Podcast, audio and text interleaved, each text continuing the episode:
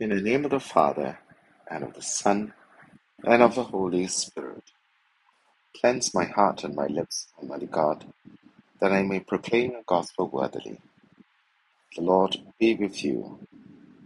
A reading from the Holy Gospel according to Mark. When Jesus, with Peter and James and John, came down from the mountain and rejoined the disciples, they saw a large crowd round them, some scribes arguing with them. The moment they saw him, the whole crowd was struck with amazement and ran to greet him.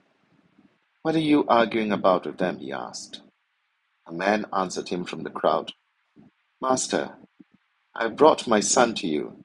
There is a spirit of dumbness in him, and when it takes hold of him, it throws him to the ground, and he foams at the mouth and grinds his teeth and goes rigid. And I asked your disciples to cast it out, and they were unable to. You faithless generation, he said to them and replied, How much longer must I be with you? How much longer must I put up with you? Bring him to me. They brought the boy to him, and as soon as the spirit saw Jesus, it threw the boy into convulsions, and he fell to the ground and lay writhing there, foaming at the mouth. Jesus asked father, How long has it been happening to him? From childhood, he replied, and it has often thrown him into the fire and into the water in order to destroy him. But if you can do anything, have pity on us and help us. If you can, retorted Jesus, everything is possible for anyone who has faith. Immediately the father of the boy cried out, I do have faith. Help the little faith I have. When Jesus saw how many people were pressing round him, he rebuked the unclean spirit. Deaf and dumb spirit, he said, I command you, come out of him, and never enter him again. Then throwing the boy into violent convulsions, it came out shouting, and the boy lay there so like a corpse that most of them said, He is dead. But Jesus took him by the hand and helped him up, and he was able to stand. When he had gone indoors, his disciples asked him privately, Why were we unable to cast it out? This is the kind, he answered, that can only be driven out by prayer. The Gospel of the Lord. I do have faith. Help the little faith I have. The claim of this desperate father, at least the first part, may seem over the top. Most of us would never confidently make such a claim if we are honest with ourselves as we battle our own moments of doubt. But then the father adds, Help the little faith I have. And we can see that he recognizes that there is always room for growth, even for a man who has firm faith in God. And that made all the difference. Many of you may be familiar with this post transfiguration story of how our Lord heals a boy and delivers him from a spirit which seems to cause epileptic symptoms in a poor child. Mark's version is unique for its length, and it alone has our Lord named the unclean spirit as a deaf, deaf and dumb spirit. But the passage does not focus on either the deafness or the muteness of the victim, as in other cases. Neither does Mark mention that the boy recovered his hearing or speech. The major theme running through the story is faith or the lack of it, for both sight and hearing are used interchangeably in scriptures to denote faith. The failure of the disciples to exorcise the Spirit is a humbling corrective on their growing arrogance based on their belief that they can perform miracles by virtue of their own merit.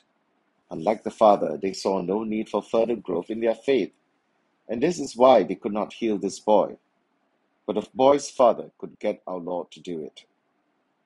Placed between the first two passion predictions, the narrative shows that all power is from God.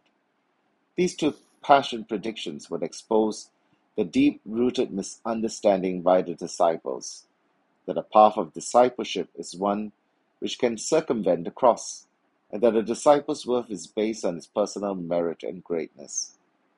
On both occasions, the Lord castigated his disciples, but it appears that they are slow in grasping the true concept of discipleship. The humiliation they experience in this episode is, therefore, a powerful wake up call. True discipleship does not result from the effectiveness of one's own piety, but from the action of God. Our Lord's final diagnosis over their failed attempt to perform this exorcism is showing them what they truly lack trust and faith in God. A man of faith is one who turns to God in prayer, relying not on his own power or strength, but that of God's power. This is the kind that can only be driven out by prayer, says Jesus. This last statement is not indicating, indicating that this is a unique kind of demonic possession, but rather that the Christian's true power is derived from God, and he can do nothing without the power of God. We continue to struggle with our faith when we allow ourselves to be drawn in anxiety, feeling frust- drowned in anxiety, feeling frustrated over our inability to resolve issues, and perplexed over why our prayers go unanswered, even as we cry out to God in desperation. But instead of losing confidence in God, we should imitate the humility of the boy's father, who recognizes that the problem isn't with the inability of God to heal, but his own lack of faith. Most Christians can identify with this man from time to time. It is the acknowledgement of our inad- inadequacy that allows God to work in our lives. I do have faith. Help the little faith I have is at once a statement of faith and an admission that our faith is far from perfect. Most of us, most of us do trust God to take care of and direct our lives, but sometimes we are faced with something that seems to overpower our faith. We don't seem to have enough faith to follow Him in that moment, so we ask for more faith. We acknowledge that even our faith comes from God it is His work in our lives that enables us to believe and obey. The believer knows that his faith and obedience are always deficient, and he will frequently ask God to enable him to live the life that pleases God. That is faith. In the name of the Father, and of the Son, and of the Holy Spirit. Amen.